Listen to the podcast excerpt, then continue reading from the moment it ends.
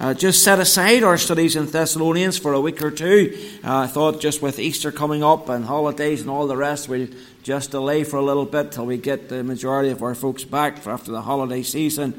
But we're going to look tonight in Leviticus chapter one. It is, of course, the Easter week, and we're pushing toward uh, Easter Sunday when we celebrate especially the resurrection. We, of course, celebrate the resurrection every Sunday, uh, not just on Easter Sunday. That's the whole purpose of our gathering on the first day of the week, is to remember that we serve a risen Lord. But uh, tonight I want to look at Leviticus chapter one, and then we're going to go to Hebrews chapter uh, ten. And we're going to think tonight about the offering of Christ this uh, this night as we uh, as we head toward that Easter weekend. I thought it would be uh, useful for us, uh, and indeed uh, it would be a blessing to us to spend some time thinking about the cross uh, this Wednesday evening. In Leviticus chapter one and verse one, it says, "And the Lord called unto Moses and spake unto him out of the tabernacle of the congregation, saying, Speak unto the children of Israel, and say unto them, If any man of you bring an offering unto the Lord, you shall bring your offering of the cattle, even of the herd and of the flock. If his offering be a burnt sacrifice of the herd, let him offer a meal without blemish. He shall offer it of his own voluntary will at the door of the tabernacle of the congregation before the Lord.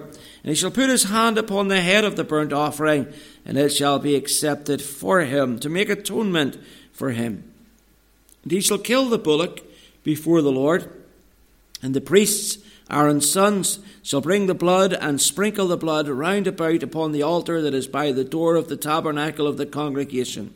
And he shall flay the burnt offering, and cut it into his pieces. And the sons of Aaron the priest shall put fire upon the altar, and lay the wood in order upon the fire. And the priests, Aaron's sons, shall lay the parts, the head, and the fat, in order upon the wood that is on the fire, which is upon the altar. But his inwards and his legs shall he wash in water. And the priest shall burn all on the altar, to be a burnt sacrifice, an offering made by fire, of a sweet savour unto the Lord." And then in Hebrews chapter ten, if you will, in verse one, Hebrews chapter ten and verse one says, "For the law, having a shadow of good things to come, and not the very image of the things, can never with those sacrifices which they offered year by year continually make the comers thereunto perfect.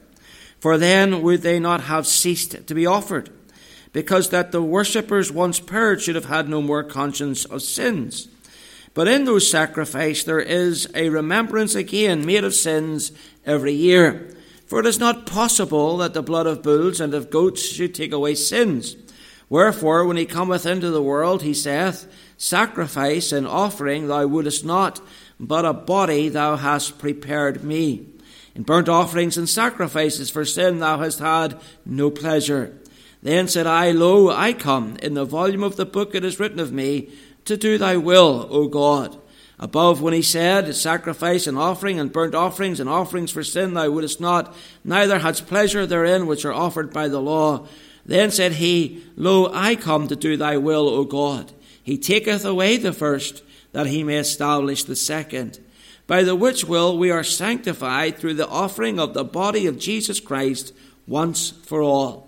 And every priest standeth daily ministering and offering oftentimes the same sacrifices, which can never take away sins. But this man, after he had offered one sacrifice for sins forever, sat down on the right hand of God, from henceforth expecting till his enemies be made his footstool. For by one offering he hath perfected forever them that are sanctified, whereof the Holy Ghost also is a witness to us. For after that he had said before, This is the covenant that I will make with them after those days, saith the Lord. I will put my laws in their hearts, and in their minds will I write them.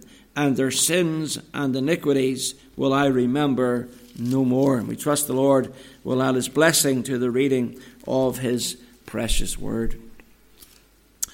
Well, we began tonight reading in the book of Leviticus, and Leviticus is one of those books, isn't it? It's one uh, to be avoided, I think, for some people, and you say, well, why? Well, for a start, it's probably not the most interesting read in your Bible. It's not a narrative. It's not telling the, the story of a life or something like that. You open it up, and you find many strange ceremonies and sacrifices, many odd restrictions and dietary laws and various other difficulties, uh, which all seem to be uh, somewhat meaningless, even a little banal uh, to the Gentile mind. And yet God, in his wisdom, has placed the book of Leviticus at the very heart of the Pentateuch.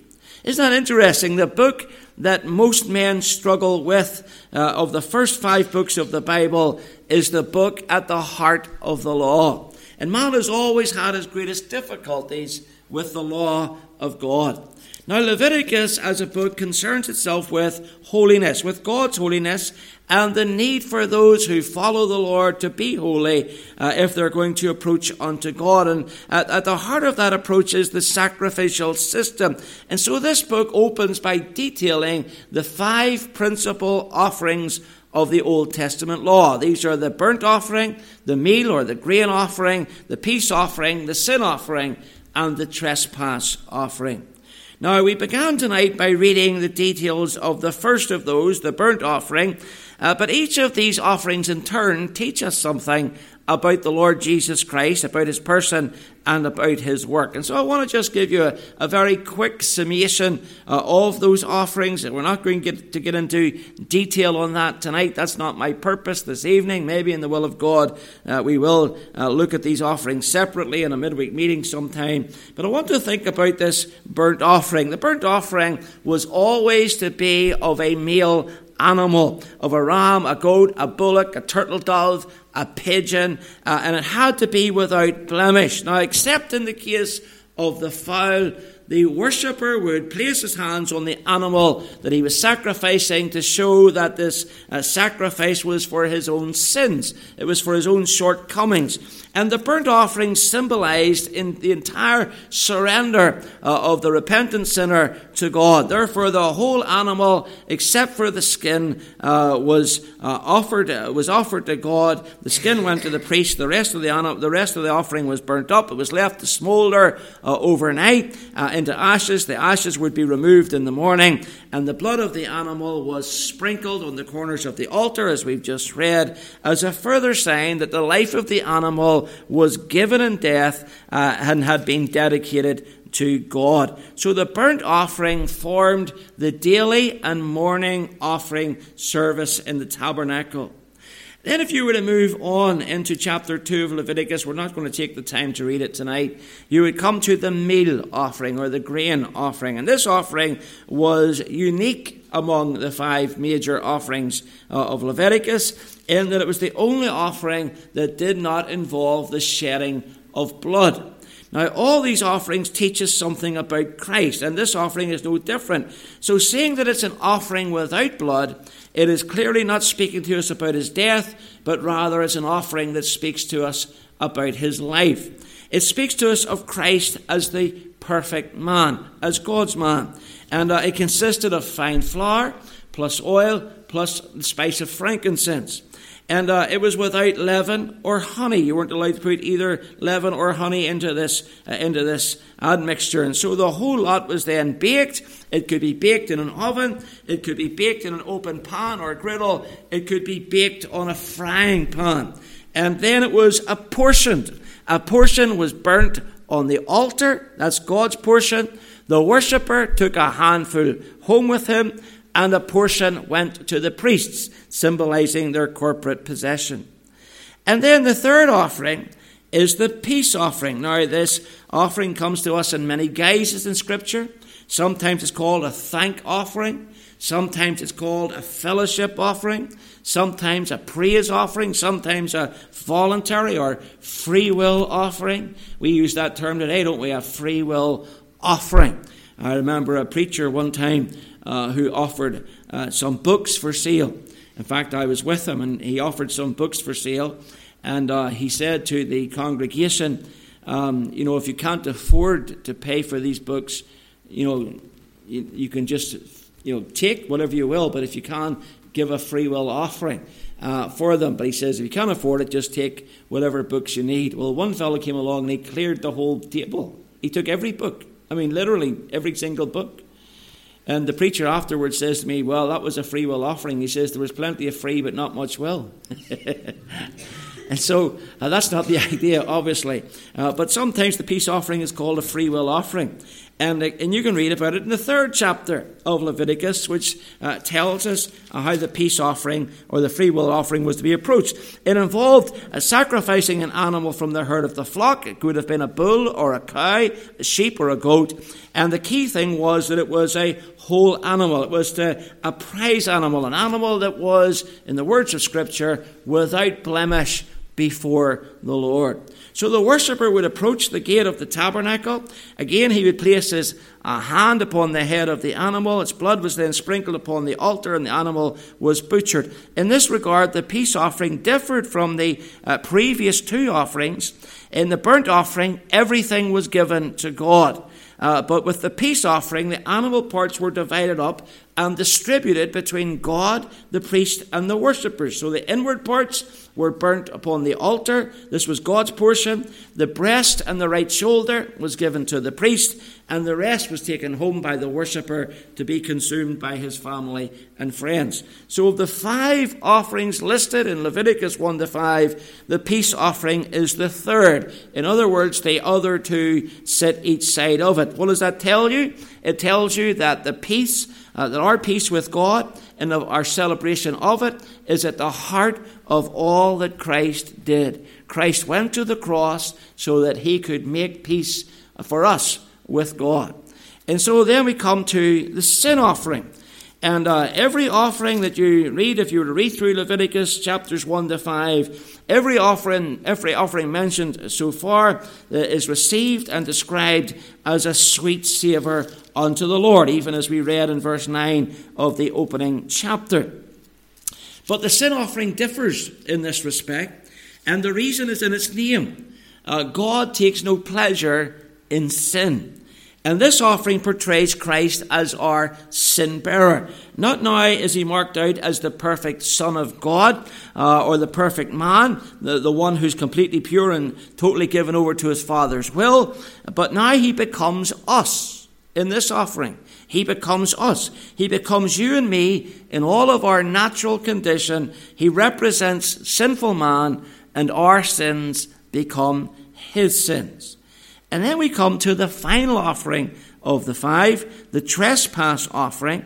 And unlike the sin offering, this addresses the issue of debts. If you look in Leviticus chapter five and verse five, it says, uh, and it shall be when he shall be guilty in one of these things that he shall confess that he hath sinned in that thing. So in the trespass offering, uh, besides the life that was sacrificed, the priest took into evaluation the confession of the uh, worshipper, the wrong that was committed. Uh, if you read down the passage, he calculates a suitable level of compensation. He adds twenty percent uh, to that figure, and he pays the injured party in shekels. So if you've done somebody a wrong and there's a financial debt as a consequence of that wrong, then that is calculated. twenty percent is added to it in compensation, and that is paid to the person who is wronged. So in the trespass offering, confession was made and restitution was paid for the wrong that was done. Now, the thought here is not, as in the sin offering,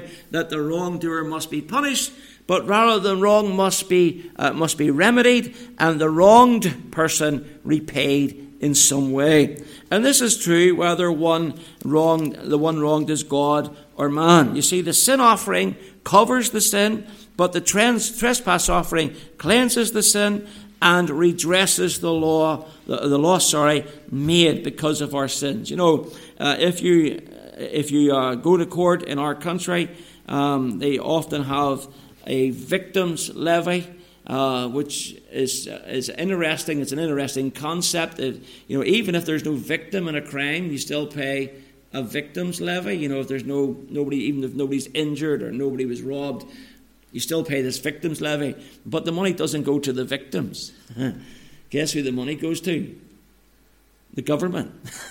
And it's just a way of the government to extract even more money from you uh, when they're fining you. But in the Bible, the, uh, they did have a victim's levy, and the levy went to the victim, as it ought to do. So we, we look at all of this, and uh, we turn in our Bibles to, you don't need to turn there, but we look in Isaiah fifty-three and ten. It says this: "Yet it pleased the Lord to bruise him," speaking of Christ, "he hath put him to grief, when thou shalt make," listen now, "his soul an offering for sin." Now listen to what it said there. There's, there's five offerings here that in some way reflect upon the cross, the crucifixion of Christ. And we come to Isaiah, and he doesn't say there are five offerings of his soul, but an offering. He shall make his soul an offering, one offering for sin. And uh, here's how Hebrews puts it: "But this man, after he had suffered one, after he had offered, sorry, one sacrifice for sins forever, sat down on the right hand of God. For by one offering he hath perfect, perfected forever them that are sanctified." So in Christ we find just one offering, whereas in Leviticus there had been five offerings. Now this is where it gets it gets interesting. And what I want you to consider tonight is the timing of these offerings, the timing of these offerings. You see, believers often argue at this time of year about which day of the week Jesus was crucified on. Now, of course, traditionally, uh, we mark Good Friday as the day of Christ's crucifixion, and that, of course, is something that was dictated by Catholicism. Uh, but, you know, anybody with bare basic maths could work out that if Jesus was crucified on a Friday, you can't have three days and three nights, the sign of Jonah. As Jonah was in the belly of the whale, so the Son of Man should be in the belly of the earth for three days and three nights. So, you know, even if you, even if you count Friday as day one, you have then Friday and Saturday and Sunday. That could conceivably be three days if you count it that way, but you end up with only two nights, Friday night and Saturday night. So you run into problems if you say Jesus was crucified on a Friday. Uh, when I was at Bible school in uh, at Grace Seminary, they they covered this. I can tell you now, it's far more complex than I'm going to try and share with you tonight. I'm not even going to go into it. But um, the the teacher, the lecturer, you know, started off by dismissing the notion that Christ was crucified on a Friday, and then he asked everybody, uh, you know, he began the class by asking how many people believe Jesus was crucified on a Friday, and a handful put their hand up. And then he says, how many uh, believe Jesus was crucified on a Wednesday, and everybody else but me put their hand up. And then he said, how many people believe Jesus was crucified on a Thursday, and I put my hand up. And then he was amazed because he never met anybody that believed Jesus was crucified on a Thursday before. And he then went away and looked at it, and he came back and said that the Thursday view was a good view. Um, but the Thursday view isn't without problems either, nor indeed is the Wednesday view without problems, because you look at Wednesday, Jesus crucified on Wednesday, you know, that that gives you um, Wednesday night, Thursday night, Friday night, Saturday night. It's four nights. So, you know, you're in trouble any way you look at it. So it's, and again, I don't want to get into that tonight. You can go and research this at your leisure. Come back to me, and I'll recommend you a doctor who'll give you some antidepressant pills who'll help you with all of this. But it's very, it's very complex. It's, you know, it's all to do with timings and the Jewish calendar and and so on, and how things are, you know, are calculated and whatever, you know, within a con- within the context of that culture and so on. And and you know, you've got to allow for uh, a Sabbath and a high Sabbath in the middle of it all. And you know, it just gets, it just gets. Your head is swimming, to be honest with you. So after I studied all of this, I came to the conclusion, it doesn't matter. The main thing is that Jesus died. Okay? And so I gave up trying to figure out whether it was Wednesday or Thursday. I've decided it wasn't Friday. But, uh, you know, if you believe it's Wednesday, the Lord bless you. If you believe it's Thursday, the Lord bless you. If you believe it's Friday, the Lord bless you. Uh, you know, I'm not going to argue with you about it. Uh, as long as you believe that Christ died, that's the main thing, okay? But, you know, what is interesting is that when you come to the Gospels uh, and you look at the, the account of the crucifixion, Nothing much is really said about which day of the week Jesus died on. You say, well, he died at Passover. Even that's difficult because there were different times in which different Jews celebrated Passover during that week. So even that isn't as clear-cut as you might hope it would be. Um, so, you know, the Bible doesn't say a whole lot about it as far as the day of the week. But what is interesting is the gospel writers each say something about the time of the day. And you think, well, why do they keep telling us the time of the day? You know, it's like they're standing there going, well, it's six o'clock, it's nine o'clock, it's twelve o'clock, it's three o'clock, and they keep telling you this is the event and this is the time. And what they're showing us, in effect, is this: that Jesus, though he is one offering for sin forever, covers those five offerings that are pictorial of him in the book of Leviticus. So let's see this as we go. And let's think about the burnt offering. The burnt offering formed the daily morning service. Look in John's Gospel, chapter nineteen. John's Gospel, chapter nineteen.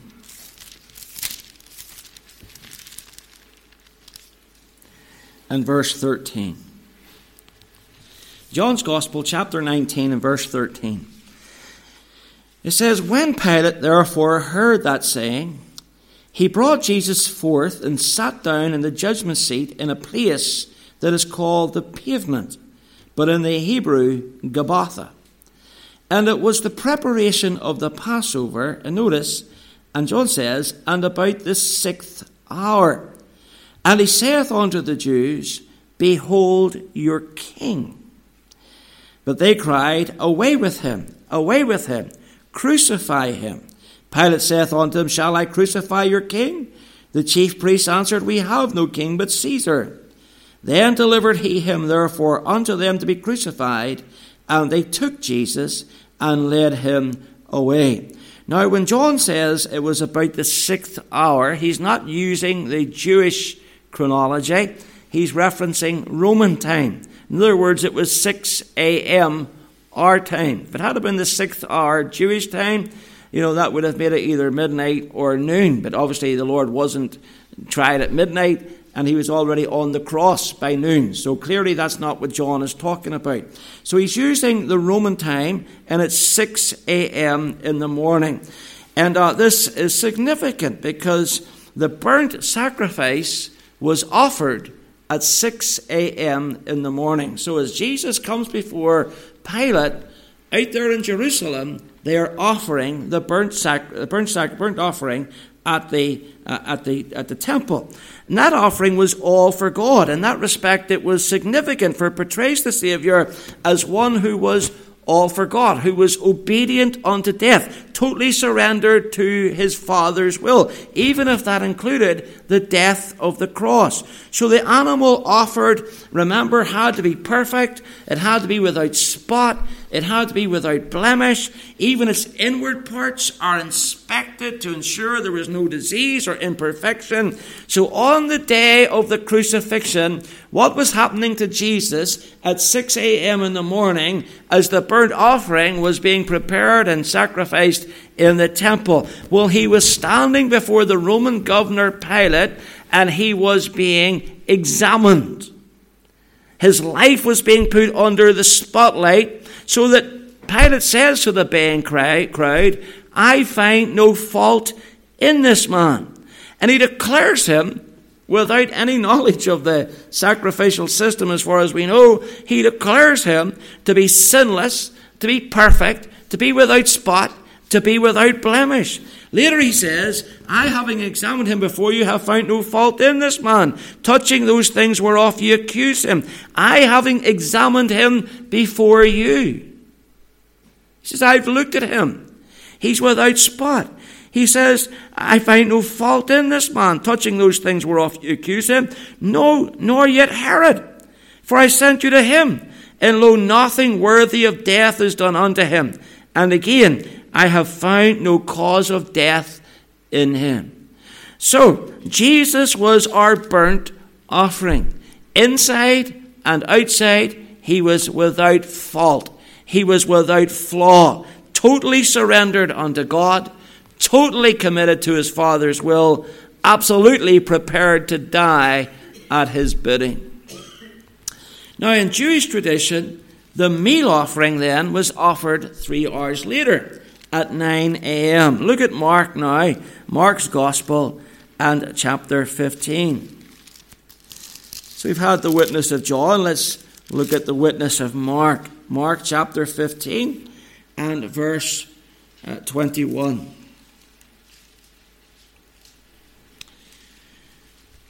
So Pilate has now examined him. They have put, uh, they've sent him out, put his own clothes on him. They've led him out to be crucified. Verse twenty-one, they compel one Simon, a Cyrenian, who passed by, coming out of the country, the father of Alexander and Rufus, to bear his cross. And they bring him onto the place Golgotha, which is, being interpreted, the place of a skull. And they give him to drink wine mingled with myrrh, but he received it not. And when they had crucified him, they parted his garments, casting lots upon them, what every man should take. And notice, Mark tells us the time. And it was the third hour, and they crucified him. Now, Mark is using the Jewish clock. And the third hour, with the Jewish day beginning, uh, daytime beginning at six o'clock in the morning, It, it indicates to us that it's now nine a.m., the time of the meal offering. Now remember, this is an offering that speaks about the Saviour's life. It speaks about Jesus as the perfect man. And so uh, when speaking about the, the flour, Leviticus specifies that it has to be fine flour. And uh, flour, even in our day, flour comes in different grades. If you go down the flour aisle at Tesco, they don't just have flour. They have all kinds of flour according to what you wish to bake. And so the flour of this offering was such that it would pass easily through a sieve. Now, when you think about the work of a sieve, it agitates the flour, and the fine flour uh, filters through it, and any lumps or any irregularities are caught in the sieve. Now, here's the difference between us and the Lord Jesus Christ. When life puts us through a sieve, very often we're frustrated, we're ill-tempered, we're discovered to be coarse. There's, you know, our our, our uh, annoyances immediately come to light. Uh, how we respond to provocation in this life is often a test of our character and the fineness of our character. How you react when someone treats you unfairly or unjustly, or somebody addresses you aggressively or swears at you. You know, I don't know about you, but if somebody swears at me, there, there's a mist descends. I don't know why. They, they, could, they could say anything, they could call me anything, but as soon as they use any kind of foul language, a mist descends. The red mist, you know what I'm talking about? And and you're immediately angry. Like, how, how does he think, how does this person think he is? They can use this language to me. Um, but, you know, you look at what the Lord Jesus faced, and the, and having been subject to the abuse uh, of of the soldiers, the mockery of, uh, of the soldiers and of Pilate himself, the injustice of the Sanhedrin, and he comes through that sieve, as it were, and he passes that test with great grace. Even when he's on the cross at the outset of the day, you remember what happened? The thieves joined in the mocking of him. They mocked him. But then, of course, later this one thief changed his mind. And uh, you know what? You know, I don't know about you, but you know, even if I had, if I had been there, if I had been, you know, in the Lord's place, thankfully I. I, I, that was never going to happen. But if I had been in the Lord's place, when the other fellow changed his mind, I'd, I'd have just told him where to go. I said, oh, you're not coming to me now. Not after you spent the last few hours mocking me. Forget it. You're going to hell. You know, I wouldn't. I would. Uh, I wouldn't want. I wouldn't have shown him any grace whatsoever.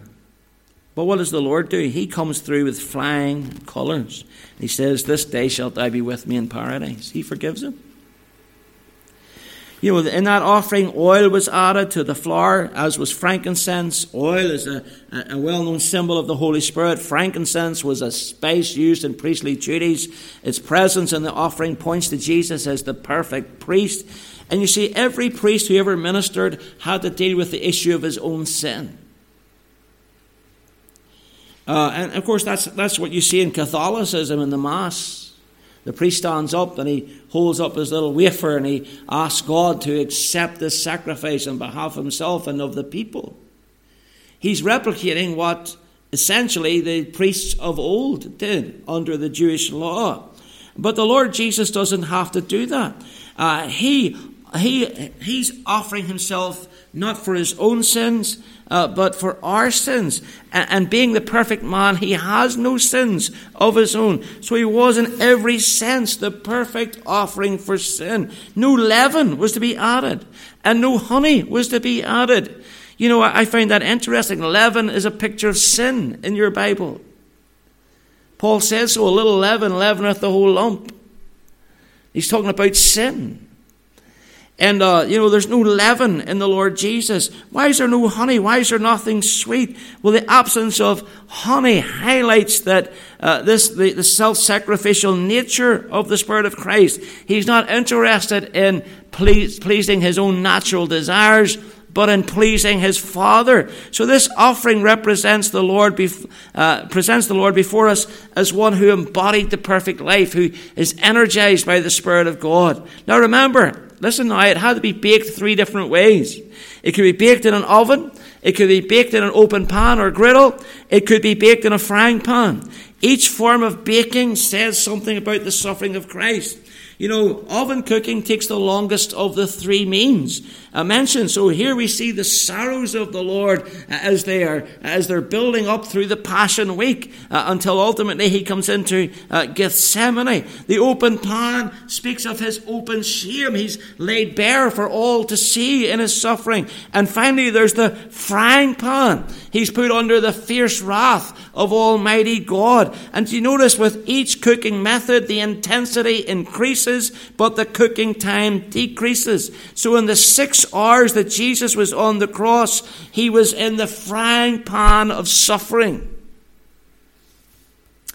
By nine a.m., the Roman trials were ended, and having been declared innocent and faultless, Jesus was led to the cross to be crucified. So this was done in part for God himself.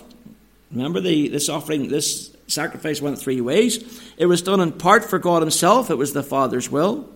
In part for each individual, he gave himself for you and me, and in part for the church as a whole. Christ loved the church and gave himself for it. That's why Mark says it was the third hour. Now, let's turn to the Gospel of Luke and see what Luke has to say in Luke chapter twenty-three. You see, we come to the third offering, the central offering, the peace offering. And the peace offering, well, it was made at noon. Luke chapter twenty-three and verse four. Here's the Lord showing immense grace to this uh, repentant thief. In verse four, Luke records, and it was about the sixth hour, and there was a darkness over all the earth until the ninth hour. So, by now the Lord Jesus has been on the cross three hours. And what happens? There's darkness over the face of the earth as Jesus made peace through the blood of his cross. He was made sin for us so that we could have peace with God. And the sin that separated us, that was a matter of conflict between ourselves and God, had to be dealt with. And so it was that Jesus took our place on the cross. But remember, this is a free will offering. And what did the Lord Jesus say? He said, no man taketh it, taketh my life from me, but I lay it down myself. I have the power to lay it down. I have the power to take it again.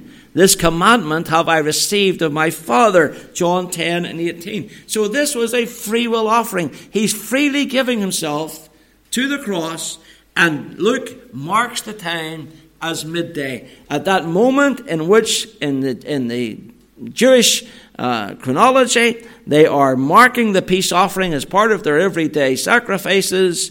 Christ is our peace offering. Okay. So at three thirty under the Old Testament law, the sin offering was offered. Let's look in Matthew now. Matthew chapter twenty-seven. Matthew chapter twenty-seven. Isn't it interesting? You know, here we are as Christians, and we argue and argue and argue about things that the Bible doesn't really give us a lot of insight into. And we argue about the day of the crucifixion, and we're missing the timings. And notice now in verse forty-six, verse forty-five, again, John agrees with Luke concerning the sixth hour and the darkness over all the land. Verse forty-six, and about the ninth hour, about three in the afternoon, Jesus cried with a loud voice, saying, Eli, Eli, lama sabachthani, that is to say, my God, my God, why hast thou forsaken me? So the key moment in the sin offering of the sacrificial beast is in the definite and deliberate placing of the hand upon its head just before death. And by that act, the offerer was completely identifying himself and his sin with the sacrificial beast and all that was to become of that animal. He was saying, in effect, this animal is going to die in my place. This goat, this lamb, this bullock is going to die in my place. It represents me as a sinner before God. So he's identifying with the blood that is about to be shed. And that blood is then taken to the very threshold of God's presence and sprinkled seven times before the Lord. On the Day of Atonement is taken across the threshold and sprinkled on the very mercy seat over which God's presence dwelt. Now, Jesus is not viewed in this offering as a sweet savor unto the Lord, but having become sin for us, he is forsaken of his Father.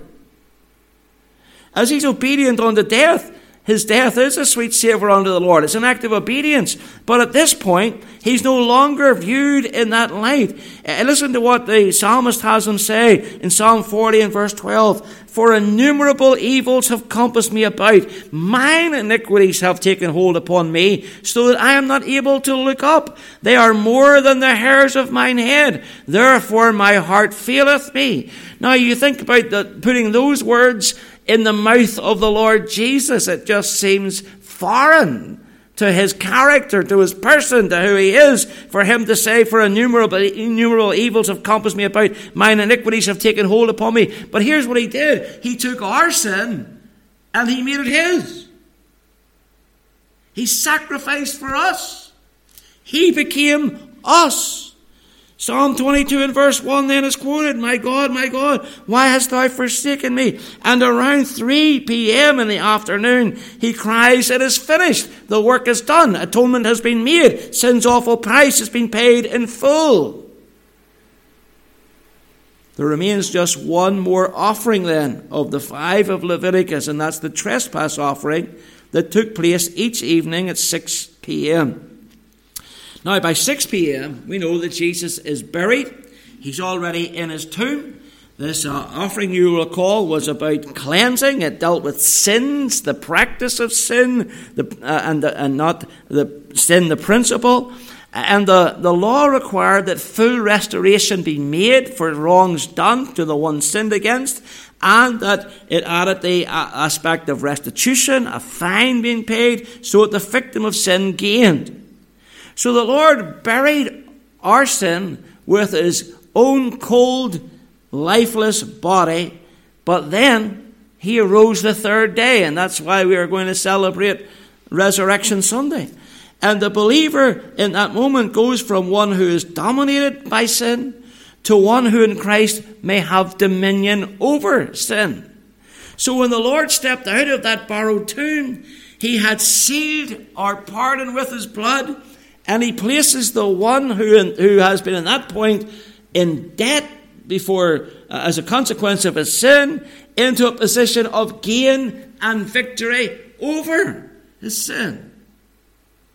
And here's what I want you to see. The day that Jesus died, he was sacrificed, according to both Isaiah and Hebrews, before God as one offering. And so he was. But in effect, he was five offerings in one. He was a burnt offering, a meal offering, a peace offering, a sin offering, and a trespass offering.